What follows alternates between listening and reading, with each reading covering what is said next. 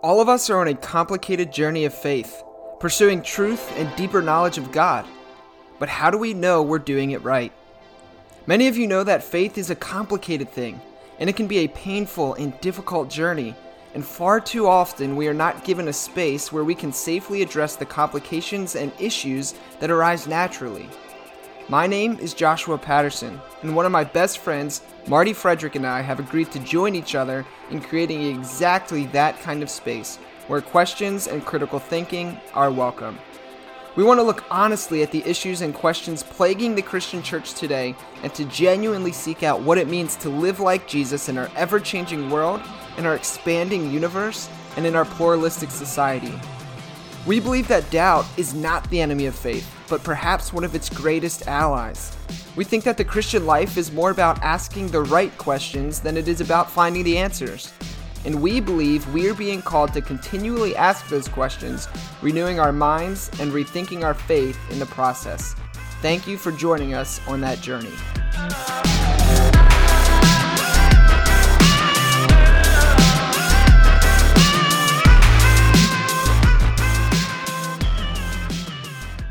All right, well, welcome to another episode of the Rethinking Faith podcast. As always, I'm one of your hosts, Josh Patterson.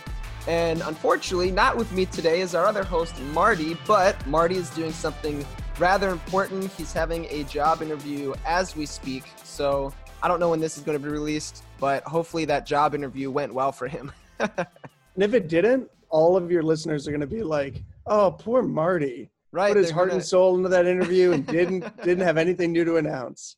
Right. It'd be such a bummer. So Sorry, Marty. yeah. So hopefully that's not the case. But yeah, with us today though is uh uh we do have a guest as as you've just heard, and his name is Kevin. Is it Makins or Mackins? It's Makins. And sorry Makins. for jumping in too soon there before your big announcement that I was here. Nah, you're good. it's all good. So Kevin Makins is with us today. And uh, excited to hang out. Thanks for taking some time to, to hang out this morning. Yeah, good morning. Thanks for having me here. Or good, whatever time people are listening to this. Right. we showed up just for your ears. That's true. We did. It's magical. So, uh, before we jump in, though, Kevin, there's a question that we ask all of our guests that come on the show. And it's a super important question. It means a lot to both Marty and I. And we definitely will judge your character based off how you answer this question. Perfect. Let's go. All right. Who is your favorite hockey team? you see, you would think that having a Canadian on, I would have many opinions about this because our country is obsessed with hockey.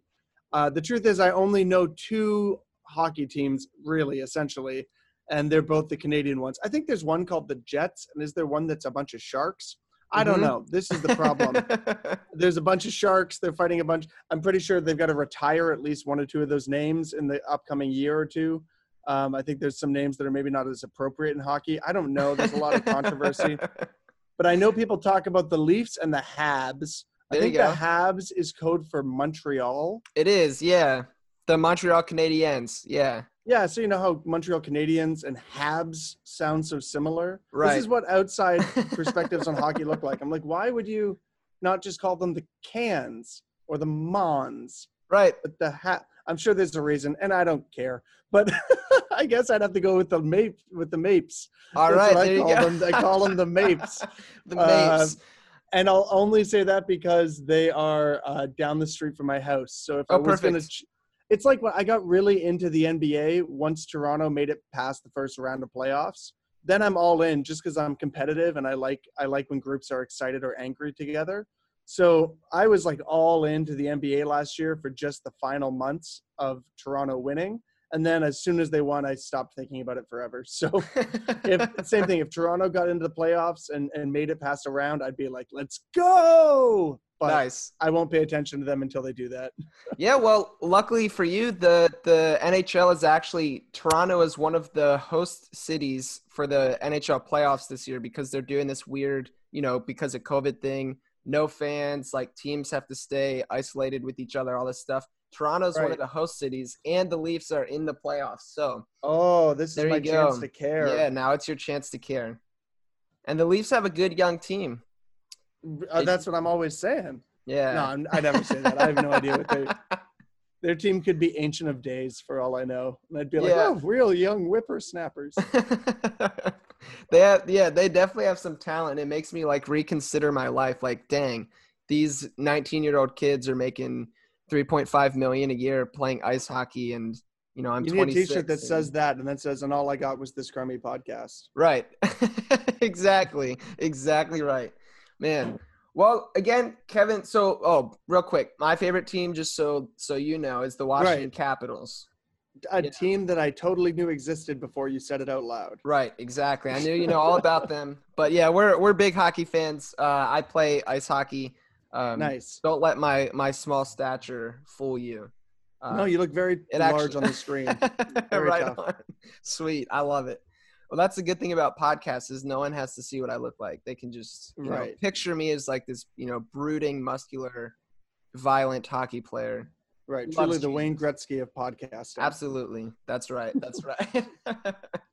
so, Kevin, just for uh, people who maybe have not encountered your work before, uh, can you just fill us in a little bit? Like, who are you? Uh, what do you do? Maybe give us a little bit of your faith upbringing. Yep. So I am uh, a, a human. I don't know how answer how how far out do we start? Uh, my name's Kevin. I am a human in Hamilton, Ontario, up in Canada. We're a steel town, about 45 minutes away from Toronto. Born and raised in the city, but uh, born and raised in the in the kind of suburbs of the city. Moved uh, 13 years ago downtown into this very quirky ex steel town, super impoverished, but also kind of hip um, complicated place called downtown Hamilton. I've lived here for about 13 years with my wife, Meg. Uh, we've got two kids, Oscar and Clementine. They are the best. They're four and almost one. Uh, and then we live with some housemates as well. And then 10 years ago, uh, this fall, it'll be 10 years ago, a group of us started a church in downtown Hamilton called Eucharist Church, which I uh, get the honor of being one of the pastors of, along with my co pastor, Jill, who's also super dope. Um, who's also super dope, like me. Uh, things you're not supposed to say out loud. Um, and yeah, we try to bear witness to the life of Jesus in our city. We try to form communities of grace and forgiveness uh, and attentiveness to neighborhood. Um, we try and we fail a lot, which led to a lot of funny stories over a number of years. and uh, I started telling those stories in different ways. I've done one man show called Holy Shift that uh, we did a couple years back that's released on my YouTube channel. I make YouTube videos. I get to do all sorts of local neighborhood work. And then uh, a couple of years ago, started realizing we had too many stories from just almost a decade of being a church. We just had story after story after story. Started writing them down and trying to figure out what could these do together, how could they fit, and that formed the basis of my book, which just released last month, called "Why Would Anyone Go to Church," uh, which is a young community's quest to reclaim church for good. Hmm. And that book is kind of how we connected. Uh, we've released this book with stories of us starting a congregation, some insights into what the church has looked like, what it might look like, and just a lot of jokes and little theological reflections and uh, trying to help people's imagination expand a bit when it comes to thinking about what the church can look like. Mhm. Um, trying to help us dream and long for new kinds of church expressions, or if not new, at least um, reimagined or reclaimed expressions of church. Um, I really do find myself compelled by church. And not by like the big institutions, not by the big conferences that you Americans have where they throw like soccer balls into the audience and everybody kicks each other in the face or whatever they do. But like, I'm talking about just like normal, mediocre coffee. Every third Sunday is not very impressive church. Like I, that's my stuff. I live for that ordinary potluck community life. Um, and so this book is my sort of my ode to the local weird tiny church and hopefully helping other people either work through maybe baggage they have around the church uh, or help them love the church that they're a part of or help them just understand what the church is a little bit more um, Mhm. you know what what the book does is not my fundamental aim but but just telling the right stories was kind of the, the hope for it all Sweet man. Yeah, I Yeah, love that's a bit about us It's that's awesome. One of the one of the quotes uh, that I remember and I like so much is you talked about uh, how like you're of the opinion that sometimes church should just kind of suck. it should it should just be bad like the Yeah. sermon should be meandering and the music should be off key and the coffee should be extra mediocre Right. and the pr- even the prayers should be kind of unimpressive like it should feel every couple weeks like even the spirit missed the eucharist you know like yeah, yeah. and and the reason for that i don't say that just you know kind of glibly the reason is because what a better reminder that church is not a show. Right. you know i consume information. I consume entertainment. I'm on youtube and podcasts and i'm watching netflix but church should be different. You know when i go to my family dinner i'm not like hey this was a kind of unimpressive family dinner mom. You know like i'm not i'm not like dad the burgers were a little dry this week. Like you understand that family is different hmm and so every now and then, if, if church is too good for too long, we're going to start wondering what we're doing here. We might even start thinking that the point of this thing is to be entertained or to get something. Um, but if the point is to be faithful and formed in community with other real people, then every now and then it being terribly unimpressive is a great reminder of what we're actually doing here yeah. so that's sure. my that's my encouragement uh, to any other communities that occasionally have a Sunday that just feels like yeah even the, even the spirit didn't get the memo but she did the spirit did get the memo just knew that we needed to work in a different kind of way Yeah, I love it, dude. It was it came in that quote came in super handy too because so I had the the privilege of preaching uh yesterday, Sunday, um nice for the first time at this this church that I've been at for about a year now. And uh, I posted that quote like two days before I preached, you know, just to let people know that sometimes just- church needs to suck, you know. just setting the expectation right, doing your part. exactly, exactly. And so yeah, but uh, and one other thing that I thought was super interesting, um, because a lot of people ask the question, uh, why are people walking away from the church? But you're Yeah. like, you were like in your book, you're like, well, actually, I think a better question is why are people staying? Yeah like anyone who's like why are people leaving the church clearly doesn't go to interesting events that's that's such a knock. I'm joking. And also, if anyone's offended at any point in this podcast, it's just I'm joking. I'm just telling jokes sometimes. So, so don't don't be offended. Or I mean, you can be. You're allowed to be offended, but forgive me, or you know, hear it through that lens. But I I do kind of feel that like if you think church is like the most awesome and impressive thing, go to a concert right? Or go see a stand-up comedian that like a good one and watch her just rip it for an hour and a half. And then tell me that you're like impressed by your pastor's sermon. And I'm a pastor and I preach sermons, but it's not impressive, you know? Like there's nothing that we do as a church that you can't find better somewhere else. You've got every podcast, every TED Talk in your pocket all the time. You could listen to your favorite worship album every day. Um, you could go to concerts, you can go to comedy clubs, you can go to TED Talks, you can go to community events, you can go to yoga and just stretch for an hour. Hmm. You know, there's so many things that you can just pay money and attend. But church then is something entirely different. It's non-economic, it's participatory, it's made up of people you didn't choose to be near. It's it's it's a completely unique space. But if anyone's wondering like why are people leaving it, it's because it is so unique and so weird and so otherworldly that of course it doesn't hang with all of these huge behemoths of of you know economic industries. Uh, and we shouldn't be surprised then if people are leaving the church. The question we should be asking is why are people staying? And Mhm. why historically for 2000 years have people found the church to be so meaningful and so relevant um, that she's continued to flourish and evolve over 2000 years especially as we come of covid as we come out of lockdown those are questions that not just when i say we i don't mean clergy i mean every person who's a follower of jesus needs to be asking what is the church and how can she still matter on the other side of covid especially when there's so many other options Mm. Yeah, dude. I think that's so good. And and I love the question. I mean, even the title of the book, why would anyone go to church? It's a reading your book for me personally was very helpful because I have such cognitive dissonance about the fact that I work in a church. Um, I had Yeah. two really, really bad experiences, to say the least, back to back in churches. I Yeah. was so desperate to leave one because of things like emotional abuse, spiritual abuse, verbal abuse, um, you know, lying to church, like insane stuff. I was so desperate. bad. It was awful. that does not sound good yeah, we've we've yeah discussed that on the show before, but left there, and I was so desperate that I took a job at a different church that I would not have regularly said, "Oh yes, this is the church I want to go." I just needed something right. else. And then that had its own challenges. And I'm pretty sure like if I didn't land at the place I'm at today, I would not work in the church anymore. There's mm. there's zero way. Where I've been has been so helpful.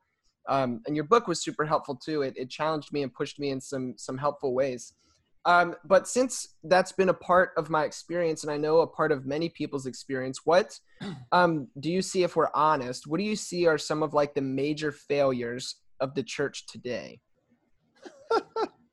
I mean, how how grand scale do you want to go? Um, I mean, you can go really, really small. You can go really, really large. Sure. So, at the smallest levels, no, sort of the largest levels. At the largest levels, the church was tied to I don't know my American history as well, so I'll go with Canada. Um, the church was tied to the erase, erasing of indigenous people's cultures. Um, the church was a partner with the government in residential schools, which taught um, indigenous children, took them away from their parents to teach them how to be civil people. Uh, and by civil people, they meant white people, uh, and they went they meant white Christian. So the Anglican Church has um, deeply apologize for that work to to the credit of the Anglican Church. But you know, the church has been tied to power systems since Constantine. The church has been behind war. The church has been behind um, erasing of cultures. The church has been behind abuse. Um, and this is not to particularly pick on the church because at the same time, the church has been the founder of hospitals. The church has been the founder of caring for the most vulnerable in society uh, there's a an old poem called the the God between two thieves hmm. that people can Google later. Um, but it, it, captures that tension that the church has always been both the best and the worst of humanity. To be a part of the church is to be tied to the saints of the highest caliber and also be to be tied to the worst of all sinners. But sometimes the church and people that work for the church have a bit of a vested interest in ignoring that being tied to the worst sinners part or um, kind of can turn a blind eye to the the real atrocities that the church has been tied to by being so in bed with power structures. But we can't do that, right? We can't. There's no way Jesus would want us to be ignorant to sins committed in His name. So at the mm grandest scale, mm-hmm. there's that. I mean, but at the smallest scale, you don't need to go there to say anyone who's been a part of a church has likely had a negative experience, mm-hmm. even if they've had more positive than negative. Sure. Um, you know, you, you're going to experience little judgments. You're going to experience a woman who tells you to take your hat off at church. Um, many women have been taught that they can't preach or teach or lead Bible studies or wear pants in church, depending on your experience. But at some level, you've probably bumped up against something. Uh, you know, LGBTQ people uh, are queer brothers and sisters who and siblings who have just been told that they don't fit, that they're not mm-hmm. welcome, mm-hmm. Um, that they're welcome, but only if they sit back really politely, that they're welcome as long as they don't hold hands, um, you know, and, and your theology and sexual ethics. I mean, that's complicated stuff we can go into later, but it would be wild to not acknowledge the harm and potentially you could say abuse caused, mm-hmm. especially by mm-hmm. things like reparative therapy. Uh, we have seen the church be dismissive to other religions, be dismissive to other races, and then just at the smallest level of the best just church of saints trying their best someone is still going to get snappy at a budget meeting. Mm-hmm. and somebody's mm-hmm. still going to drop off that volunteer team and leave someone else with a bunch of extra work to do. And somebody is always going to be judging the theology of somebody else or judging the the actions of somebody else. So you know you can go as grand as you want or as small as you want. The church has done harm. Yeah for sure. Um, but something and something I say in my book is not to dismiss that harm, but to say uh, that in the vast majority of these cases, though, what we're dealing with isn't people that are particularly malicious. These aren't evil people trying to do harm.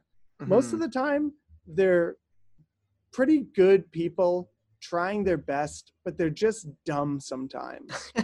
right. And there's a comfort there because I'm dumb sometimes. Yeah, same. And so you know, often what we're dealing with is just people. You know, you put families in close quarters, you get this kind of tension. You, you're on a hockey team. I'm sure you've faced this kind of tension. When you bring people from different worlds together to do something that is a, a common direction, you always get conflict. So conflict isn't bad, mm-hmm. um, but it needs to be named. And often the church has seen conflict as something to be avoided, has seen negative uh, negative ideas of the church or negative images of of faith or church as, as, something to be shoved away.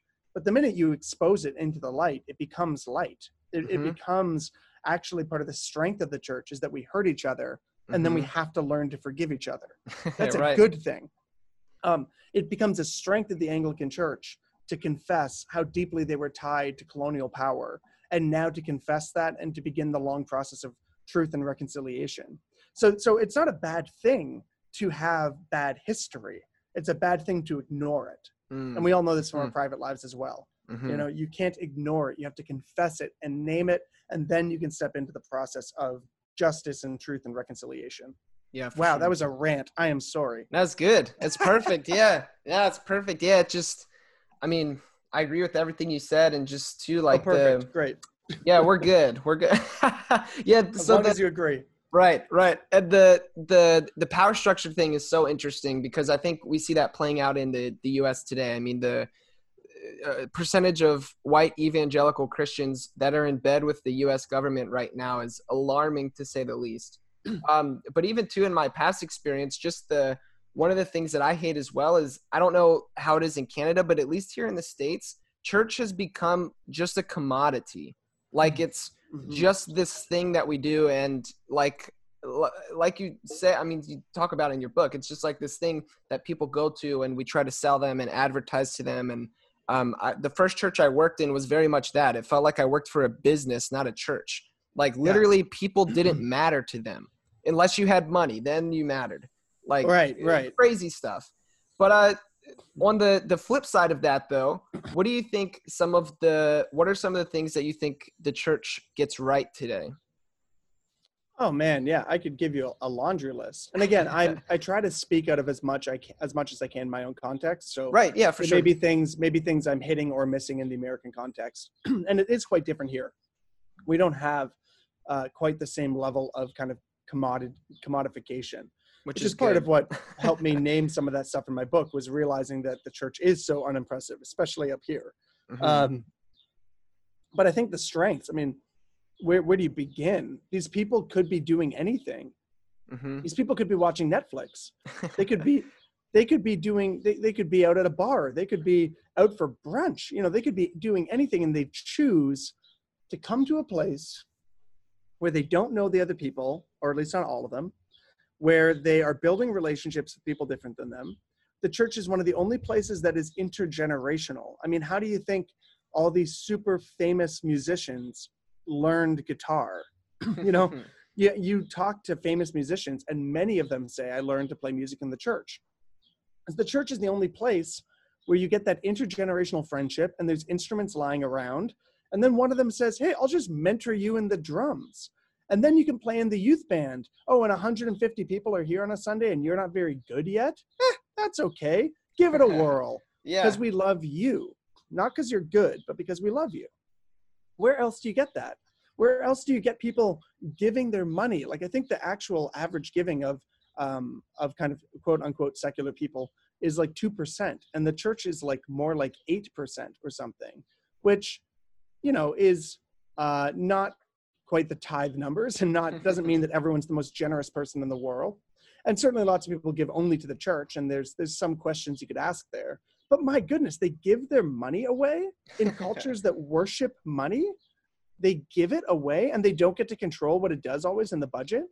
And they give money to outreach. They're actually, I, I believe the stats say that Christians are more generous to causes that are not their church because they've learned to be generous.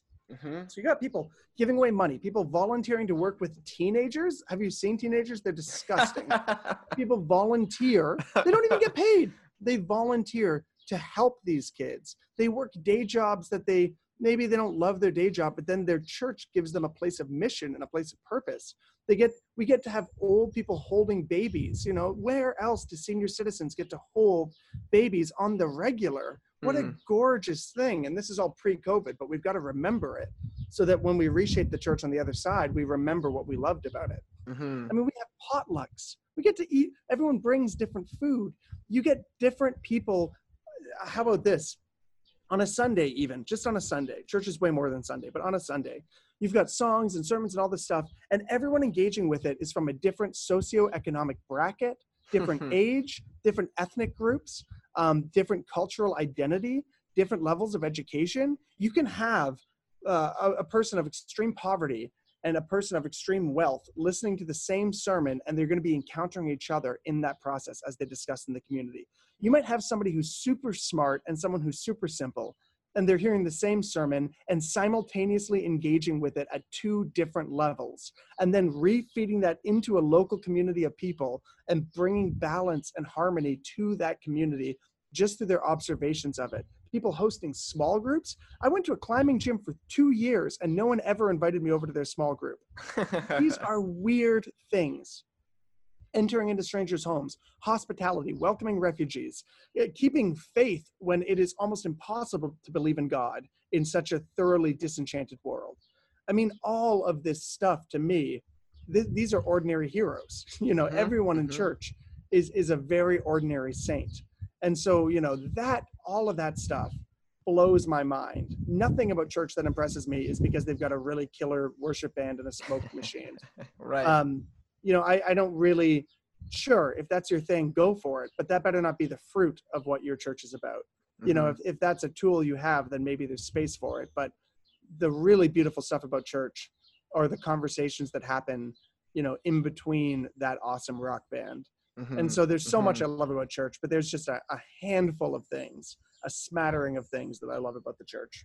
Yeah, no, I dig it, man. I, and it seems like everything you just described is all about the importance of relationship and a relational community on mission together, which I think that's the heart and core of what church should be, um, but often fails to be.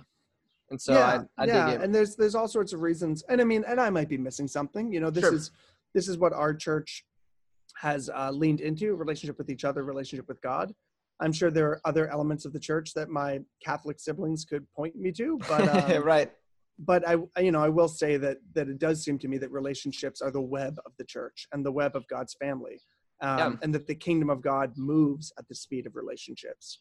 Yeah. Oh, uh, for sure. a friend of mine, and so yeah, whatever it is that we're experiencing, it if it's not tied to relationships, I do wonder if it's the church. Mm-hmm.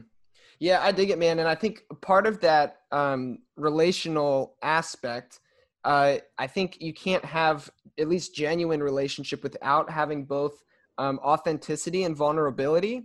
And yeah. you talked about both of those things um, a good bit in your book. So, like, what what role do you see authenticity and vulnerability vulnerability playing uh, in our churches? Yeah, it's funny because I, I, do say that in the book, and even before I say that, I say I know these are buzzwords of the highest right, order. Right. You know, but just because something's become a buzzword doesn't mean it's untrue. Um, what it might mean is that a lot of people use that word without actually living out the idea of authenticity or vulnerability. Mm-hmm. But that doesn't mean that that's the only way to do that. And so um, I think without vulnerability and authenticity, all we have are polite people being religious and pretending that they're better than they are right right like right being like i'm a good person i go to church on sunday you know there's there's kind of that guardedness and that wall um our beliefs can often be a way of shielding us from vulnerability mm-hmm. Absolutely. You know, it can become a an armor that we put on. I don't have to be vulnerable because Christ is being vulnerable for me, or something like that. um, but I will say that as a pastor of a mostly younger church, you know, we're, we're mostly under the age of 35. We are increasingly aging and balancing that out, but still lots of people in their 20s. We are a generation that was raised on marketing. Mm-hmm. You know, mm-hmm. like we we were the the generation that received the internet. You know, I'm not sure how old you are, but likely you had the internet at a young age. Yeah, I'm 26. Um, yeah, so yeah, there probably wasn't a, a really even a time where you can remember not having the internet, not having advertising flying in your face every day telling you to buy this and you'd be happy or get this product and you'd be satisfied or you know if you could just meet this kind of person or you know whatever they're hawking and this means that that people of of uh, the younger generation have an incredibly well tuned bs detector yeah um, for sure and and so do many people even of generations um, older than than myself but but we can smell when you're selling us something even mm-hmm. if that something is jesus mm-hmm. Mm-hmm. you know if you're selling me jesus as a product it's like the difference between falling in love and and downloading Tinder. Like That's Tinder great. is a product that convinces you if you have it, you will finally meet that person and be satisfied. Falling in love is a, is being pulled into something that is going to betray you, hurt you, disappoint you, uh, expose all of your weaknesses, expose all of your mistakes, and yet it's worth it. hmm But a product that says you're going to meet the person of your dreams is just trying to convince you to buy something and to pay Oh, yeah. edition. I've never used Tinder, but I get the. I've been married for 14 years, 13 years, but I get the sense of how it works. Sure. Um, which is not to say if someone's like, "Oh my gosh, I have to delete Tinder." No, but it's saying uh, when you date, try to fall in love. Don't try to find someone to fulfill you because you Yeah. won't. Stan- Stanley Hauerwas, the ethic, ethicist and theologian, says you always marry the wrong person. yeah. You know, so you don't even know what love is until you look at it in hindsight. Yeah, and that's sure. that's you know that's church to me, and that's relationships, that's vulnerability. Um, so if we're going to be the church, if we're going to love God, it has to be more like a kiss. It has to be more like falling in love. Um, it has to be more like you know uh, being wed into covenant and and building a life together, and a lot less like, is this the the Jesus that's going to make me happy, or is this the Mhm. church that's going to finally check enough of my boxes that I can feel satisfied? Because Mhm. spoiler alert, you're never going to be happy, and you're never going to be satisfied and the sooner you can you know push that myth out of your head the better yeah, for sure, man. That said like a grumpy man no, it's so it's so true not though. grumpy It's you can have joy you're just never going to have happiness always right, which I think is so true. And like the the BS detector thing in the the advertising is is a huge turnoff for me. And that was actually one of the major issues I had with the first church that I was at. Everything Yep. was a freaking sales pitch, dude. Like Yeah. e- literally everything.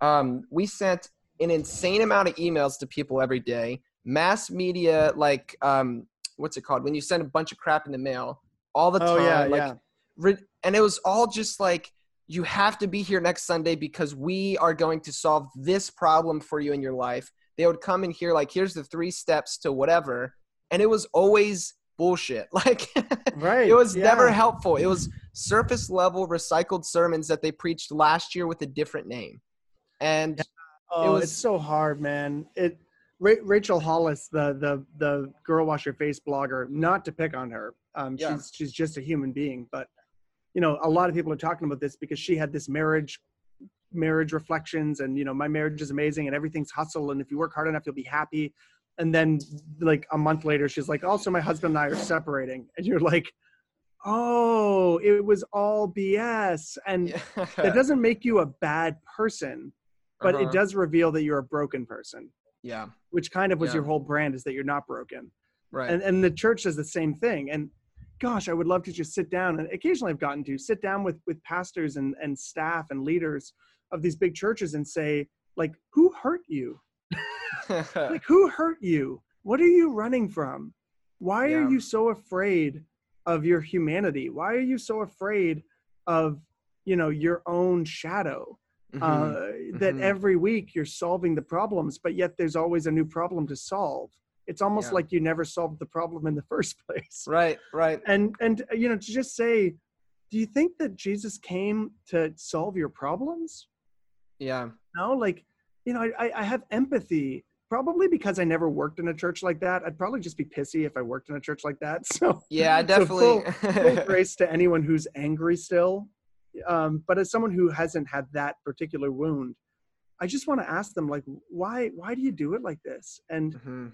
and maybe jesus is okay with you while you're still in a messy spot and while Yeah, things are still kind of falling apart. And maybe he came to offer solidarity and and healing you know in the mess not Mhm. to help you tidy it up quick yeah but yeah sure. that has in america especially it does seem like that has just grabbed the theological imagination of a whole you know whole uh, stream of the church and said you know the church is here to solve your problems that does Right. seem very much to be the the the way that it operates Yeah, it's crazy, and it, it leaves no room for the authenticity and vulnerability. Like, like we, I don't want to keep harping and, and talking crap about this this past place, but the oh, process process the founding the founding pastor um, was going through an insanely difficult time in their life. They got cancer, and it Mm. was bad. and they went through a really long process and luckily they came they're they're good they're good to go like no more cancer and they they would not freaking talk about it they would not share with the congregation this is my story. And everyone was like there's this giant elephant in the room but you're too mm. worried to preach this like polished nothing bad ever happens you know whatever kind of message. And like it's not real. It's it's it's people get it to go to your point. It's like that bs yeah. detector. And so for you what what did that surface that that made it incongruable with with who you are or with your vision of what you what you believe the church should be? Uh maybe my problem is that i'm too i'm too open uh about myself. Um you know i'm uh, one thing that and i not to pat myself on the back but one thing that people constantly tell me um is like oh i appreciate your vulnerability. And i'm like i i was talking to my wife about this yesterday actually. Um i was like i don't understand why that is such a big deal to people. Like I'm just te- like this is just my story. This is who I am. This is what I think. This is how I struggle with stuff. Why do we have a culture that hides from that? Like I yeah. don't I don't get it. And so like for me it's just it's just who I am. And so to cover those things up and pretend they don't exist like just bump you know bumps heads the whole time. And one of the, I think one of the hard things is that for some temperaments, vulnerability does come quite easy, or at least um, some some vulnerability. Like I'm really good at curated vulnerability. I, mm-hmm. I have a much harder time with with true vulnerability, um, which is why my book people are like it's so vulnerable. I was like, well, it was, but also I I wrote it down so it's curated. You know, right, like right, it's, right um, which is fine because it, it, was it is things that I was that was once very painful and now are easier to be vulnerable about. Mm-hmm, but mm-hmm. for some temperaments, like not even getting into wounding or history, just some people are biologically wired to be afraid of vulnerability. Yeah. Um, and that's why those kinds of churches can offer such a safe space because it says, "Oh, I'm not I'm not wrong. No one here is vulnerable, but they're all right. They've got the truth." And so I don't need to die to myself and face that horrible shadow. You know, I, I can just kind of have this this happy clappy face and, and be okay with it. Um, and I never want to punish people or, or attack them for being who they kind of biologically were wired to be. Right, right. Um, for those people, vulnerability comes very difficult. And I want to have grace for that while still pointing them to say, hey, being honest, being confess, confessing, uh, this is something Jesus calls us to. And so, you know, it may come easier for me and more difficult for you, but that doesn't let you off the hook on this one. Mm-hmm. So, you know, how do we meet the people in those churches are just people doing their best to survive. And right. they feel like if the church shrinks, they're not going to survive. and they feel like if they don't go to the church that's going to give them the answers, they're not going to survive. And so there's a very like almost like primal need for that safety and security that those mm-hmm. churches often pander to um, and and it's the system that is so sick rarely is it all the individuals being morally corrupt it's that everyone kind of found something that tells them they're okay and helps them survive and so they're going to protect it at all costs yeah but it doesn't mean that we have to tell people that's the kind of church they should participate in you know typically right, right. people away from that um, and it also means that when we enter into spaces with those churches in conversation or or in you know kind of sharing overlaps that we at the very least we bear witness to the thing that god has given us to bear witness to which is trying to be kind of open books trying to be the one person in a conversation of a bunch of christians who's not afraid to say oh yeah here's what i'm trying to figure out or here's where you know my life's a bit of a mess or here's the last thing i had to confess that i had to be forgiven of um, and just bearing witness to that i think is part of our job mm-hmm. as as christians who have been given this gift and also listening to those churches to say do you maybe have some gift to teach us mm. um, especially when it seems almost impossible that they'd have anything to offer because it just seems so, you know, counter everything we love. But the spirit has got to be there somewhere doing something. Uh, it doesn't mean we have to stay in those churches. It doesn't mean that we have to work in those churches, but it does mean that we have to listen to what is God doing there and kind of, I suspect when we grab onto the little nugget of truth that that community has stumbled into or that the Spirit's given them, that's the key to unlocking all the fullness of what that church could be, even right. if it looks radically different than what it is. Mm-hmm. But that's mm-hmm. annoying work and and frustrating work. Um, and I have no no prescriptions on what that looks like. But I I think that that's probably my guess would be as you process your own frustration in this that there's going to come a point where you go, okay, I've I've worked through the the pain, and I've worked through the betrayal, and I've worked through the frustration, and I'm able to now name my critiques, and now I'm able to start looking for what did those people have that was a gift of the Spirit. Mhm. Um, even if I, I write off 99% of what they what they did or how they expressed it, what was that kind of sliver? Not to to preach at you here, but I, No, I think that that's I think that is like just a a, a challenge that we all need to face. You know that Sure. that, that kind of reconciliation work. yeah, no, most Sorry, definitely. I feel like I'm ranting a lot. Uh, This is too early in the morning. No, this is Uh, stellar, man. I, this is perfect. This is stellar. I'm digging it. And um, yeah. So one one thing that uh, you shared in your book that was particularly helpful for me personally. Um, There was a chapter that you wrote.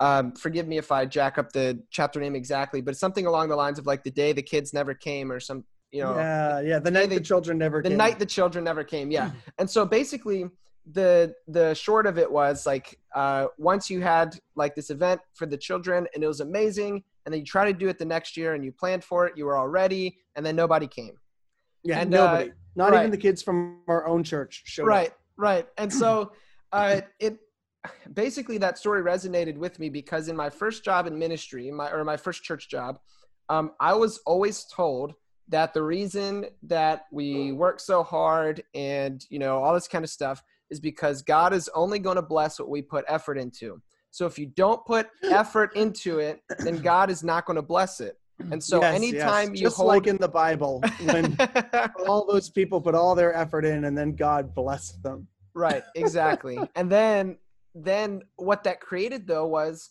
um, i would be responsible for holding an event. The event you know i pour my heart into this thing try to make it happen do all the best work i can and then it flops and guess who gets in trouble for it flopping? I did.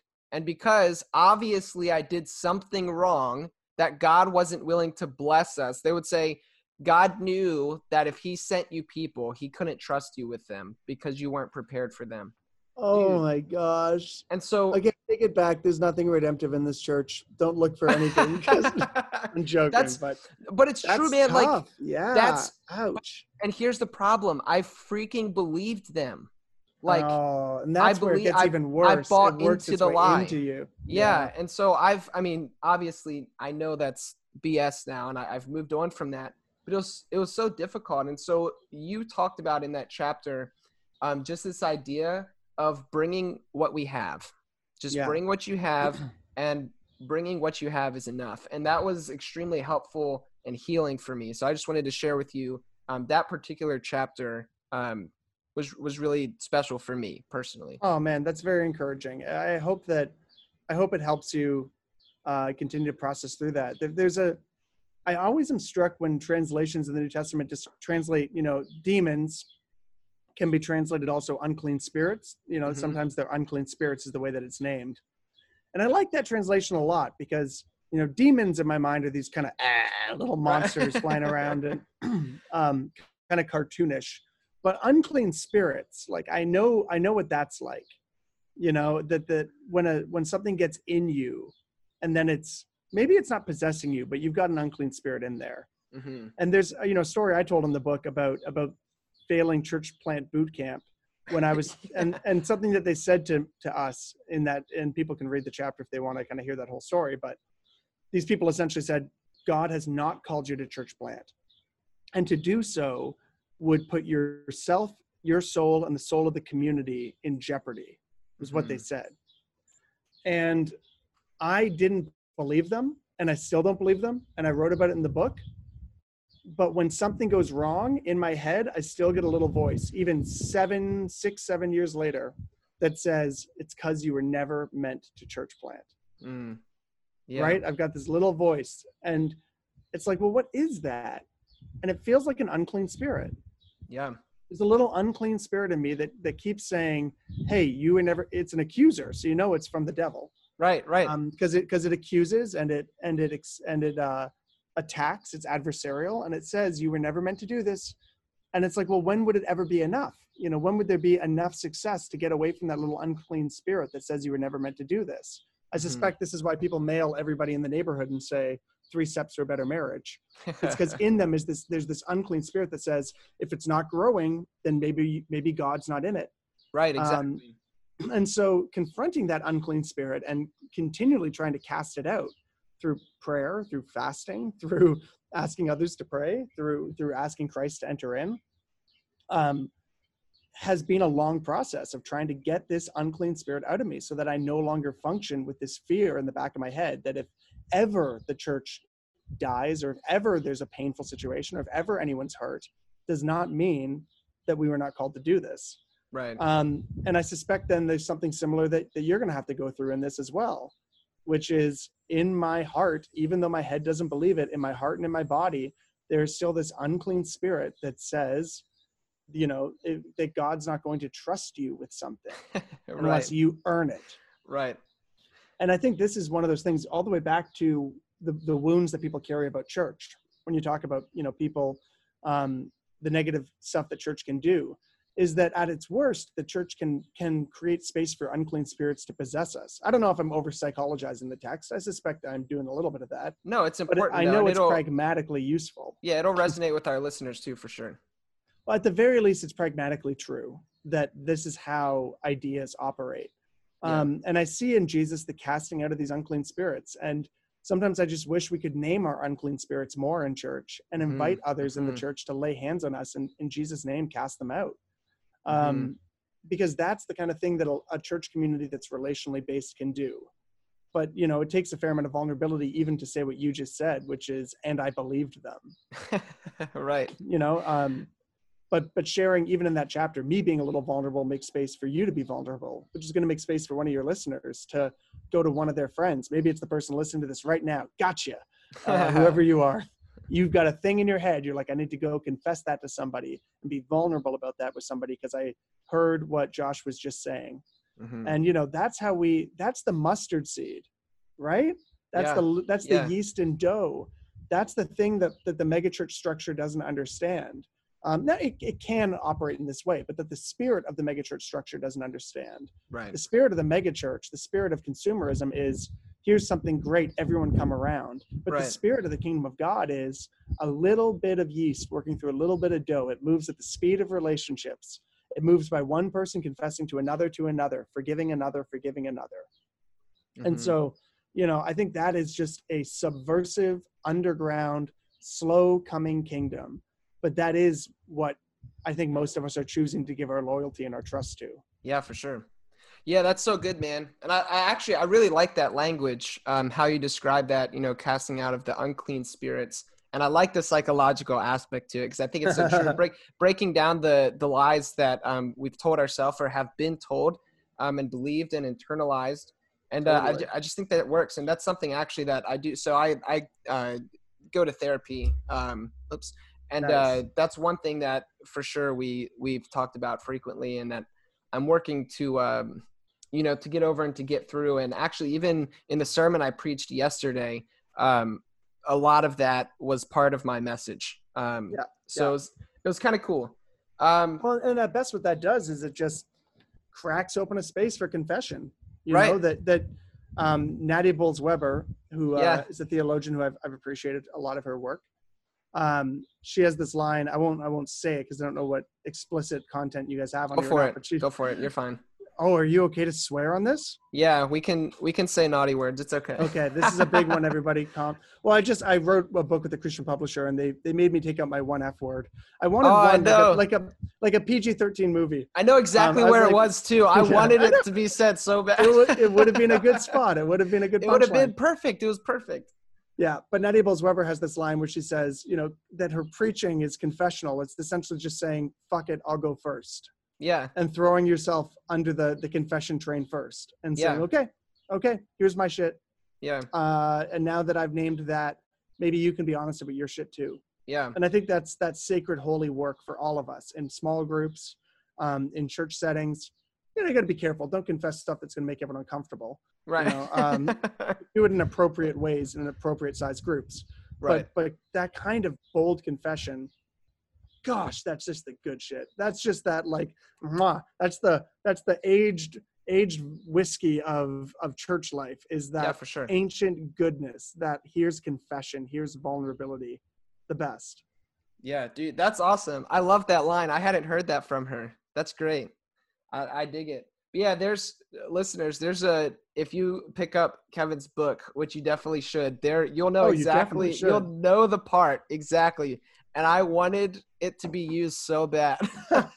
like, uh, yeah, I was all about it. But now that in my in my publisher's defense um what they said what my editor said which i think is fair and she's like listen this is your first book you're you don't know yet who the audience will be because i don't Right. know who's buying it i know that people are reading it which is awesome but they said let your ideas be what sets somebody off let the idea be what makes someone uncomfortable um, don't in at this stage of writing don't don't let the actual like surface level words be what causes distress yeah, and I think that they were right about that, even though sometimes I like to, you know, a, a good punchline I'll do just about anything for. So yeah, it's hard to give it up, but I think I think that they were right in in defense of my publisher, who I yeah. love.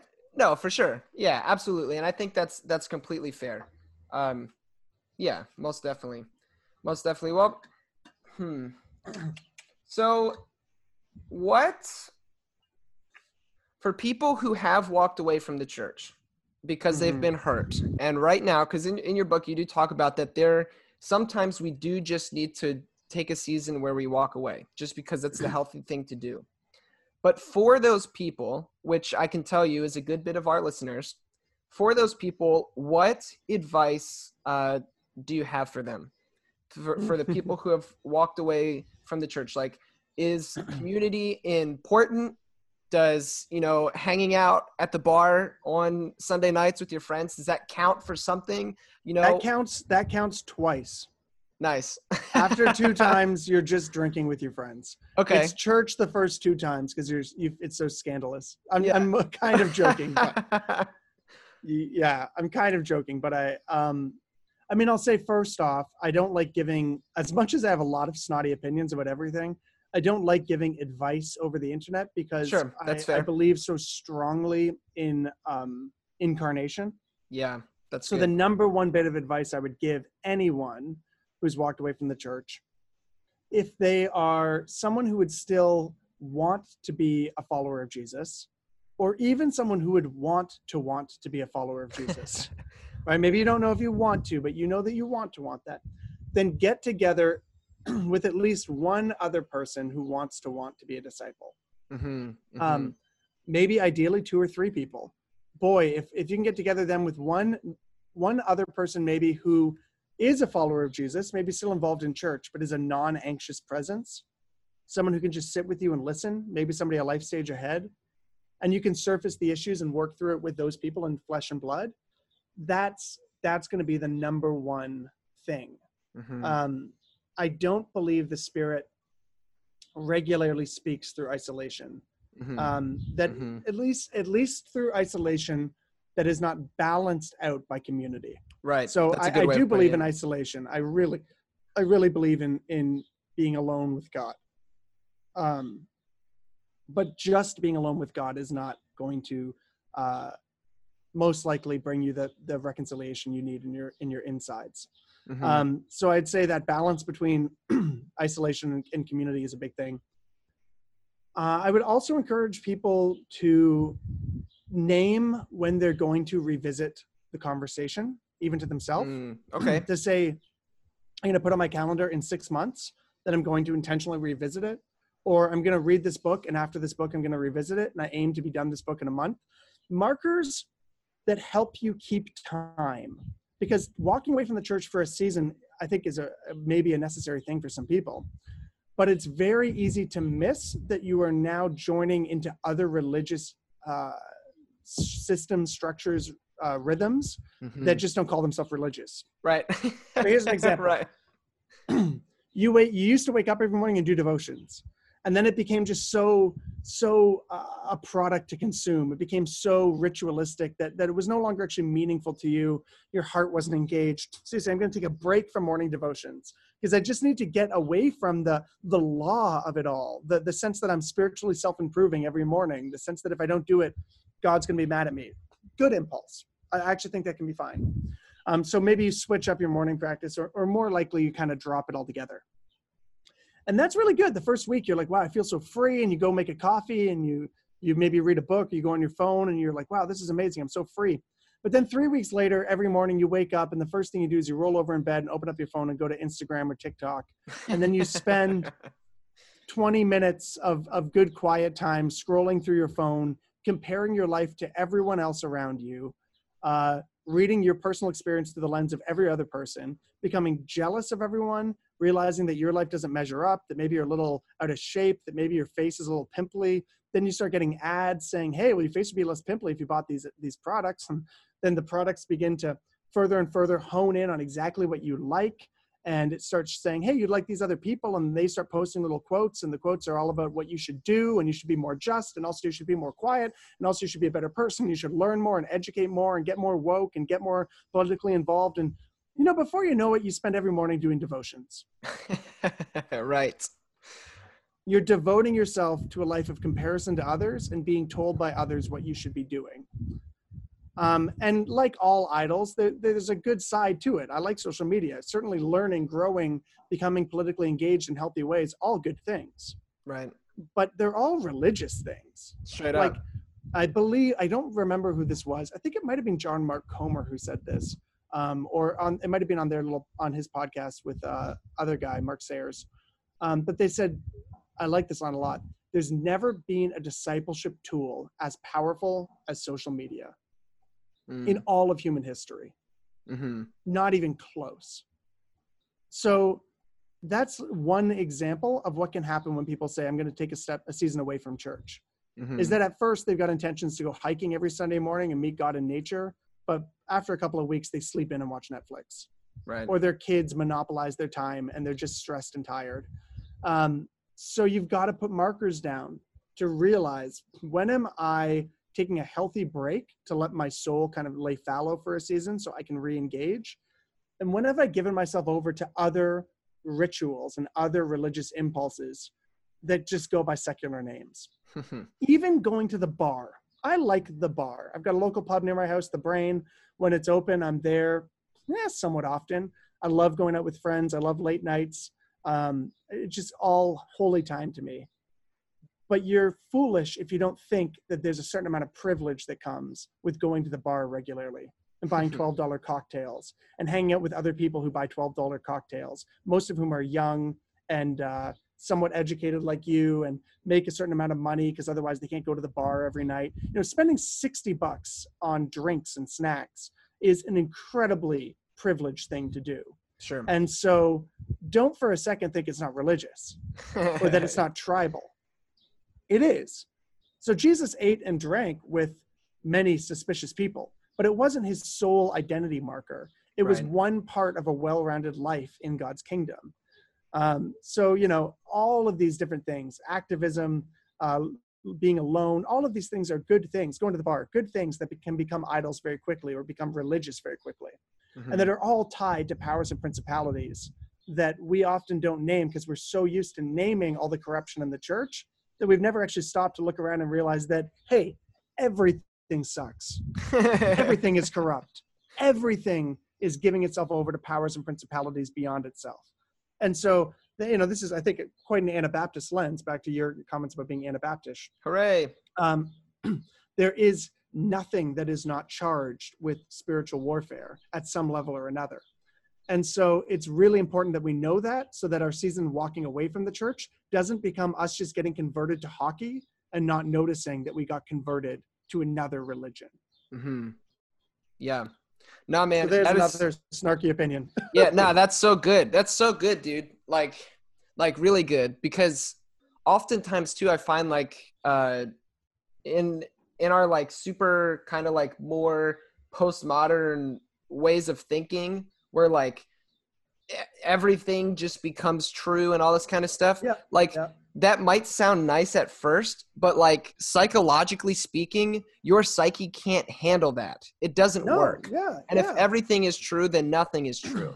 and like there you have to be able to ground yourself somewhere and you're going to ground yourself even if you don't think that's what you're doing to go to your point. totally. Eh, A- and again it's it, it's you know, I don't. The truth is, gosh, that's a big thing to try to know what is true. Oh, for sure. Um, and the I mean, church's I- epistemology is all sorts of out of whack these days. yeah, well, it's a little overconfident sometimes. right. Um, but I would also say a lot of my secular friends, a lot of my my friends um, that are kind of more liberal Christian leaning, um, which is actually a lot of our community. You know, we're we're Yeah, much sure. more of a kind of quote unquote progressive community for good and for ill. yeah. Um, but sometimes we're a little too confident in our unknowing, in our Right. capacity to know that we don't know anything. Right. Right. Um, I think that there's a space for a humble epistemology that says maybe we can't know everything. Maybe we can't even know um, by in terms of certainty anything. But it is very good for us to live like we know things. Absolutely. At the very least. Absolutely. at the very least, I mean, I'm a pragmatic Christian at the very least. Um, so, at the very least, it is good for me to be a part of the church. It is good for me to believe that the creator and sustainer of all things is a good father. Um, it is good for me to believe that the life of Jesus is the best way to live. And it is good for me to believe that that life doesn't end in death. And I have this beautiful tradition, which, gosh, Protestants have just lost, Hmm. um, evangelicalism even more so yeah. that that over thousands of years, hundreds and hundreds of years uh, back to back to back, people have witnessed to the fact that this sort of life doesn't result in nothing, that this Mhm. sort of life does result in good fruit. And more than that, they continue to confess that Christ has died, Christ has risen, Christ will come again. And do I know that as an epistemological fact? Well, I have to be honest and say, I guess I don't know that in the same way that I know concrete things around me. But do I know that to be true in the same way that I know that my marriage is a meaningful relationship? I think that I can. You know, I think Yeah. that I can. That I that I know that it is worth welcoming the refugee, even if it at the end of the day only takes from me and doesn't give back concretely to me. Do I know that this belongs to eternity in some sense? I think I can because of the witness of the church, because of the witness of history. Um, and so if I have to choose to believe something, um, or if I if I have to choose to acknowledge that I've been caught by something, you know, maybe we don't have faith as much as faith as us. Is where I'm a little reformed. Um, Uh-huh. you know, maybe maybe it's enough to say I, I can't know with the same certainty that I know other things, but I trust it Mhm. and I Mhm. continually give myself over to it and I confess it to be true, not because I feel it or think it all the time, but because it has been confessed to be true. And I give myself over to that path and I walk that path in trust and in faith along with the saints, you know, here and gone. And and that seems to me to be a good way to live. Yeah. No, for sure. That That's great, seems dude. To be that seems enough for me, you know, for Yeah. little old little old simple me. I'm not the smartest guy. That's got to be enough for me to live a meaningful life, at least pragmatically, if not more. And I do confess the more, and I think I believe and trust the more. But at the very least, pragmatically, that is useful. Yeah. Oh, most definitely. And that sounds a whole lot like faith, a word that you used, or trust. Yeah. I, so that's that's great, man. Yeah, exactly, pistis. Uh, have you, Matt Bates? Have you encountered his work with the word pistis? No, Okay, no. cool. He's been on the show before, but he he wrote a book now called Sal- to go back and listen to. Salvation Through Allegiance Alone, and then he did a book Ooh, called. What a um, good title! Yeah, and the allegiance is what he translates pistis as. It's brilliant. And then he Oh, did that's great. he did one called Gospel Allegiance, which was more a it's still very scholarly, but it's a more lay person version of his first book, and that's what we interviewed him on. Um but Nice. you, I like you- to I like to say that faith faith has a lot more grit than we think. And I as a word worm, this is such a dad joke, but I, I like to say it's our faith is pistis and vinegar. Like it's got that like Right piss on. and vinegar feel to it. Like it's it's tough, it's gritty, it's let's go. You know, it's, it's something that we we give allegiance to. That's a great description. Yeah. More than like something I believe. I think it. It's my little thought. You know, like Right, it's, right. it is it is a loyalty. Yeah, it's great. And then it, it moves it from the head to the heart because then it's not just like some set of ideological claims that you're making and have to like somehow have this mental assent to check off the boxes. Oh, thank thank God I, you know, believe all the right things.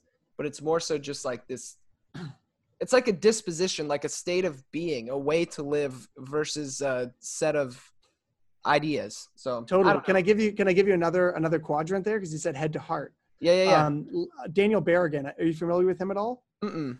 He was a Catholic. He was Daniel the first Berrigan. Catholic to be arrested by the FBI.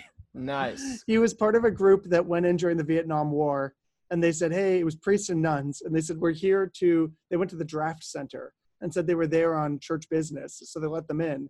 And they walked inside and grabbed a bunch of folders of all the draft names, and they dragged all these folders outside, and then they burned them with homemade napalm. Awesome. And they stood in a circle and sung hymns around them as they were torched. I think I heard that story before. I just didn't know the name. That's great. Yeah, so Daniel Berrigan, he said, uh, this is a great line my friend Brad Watson gave me. He said, Faith is rarely where your head is at or where your heart is at.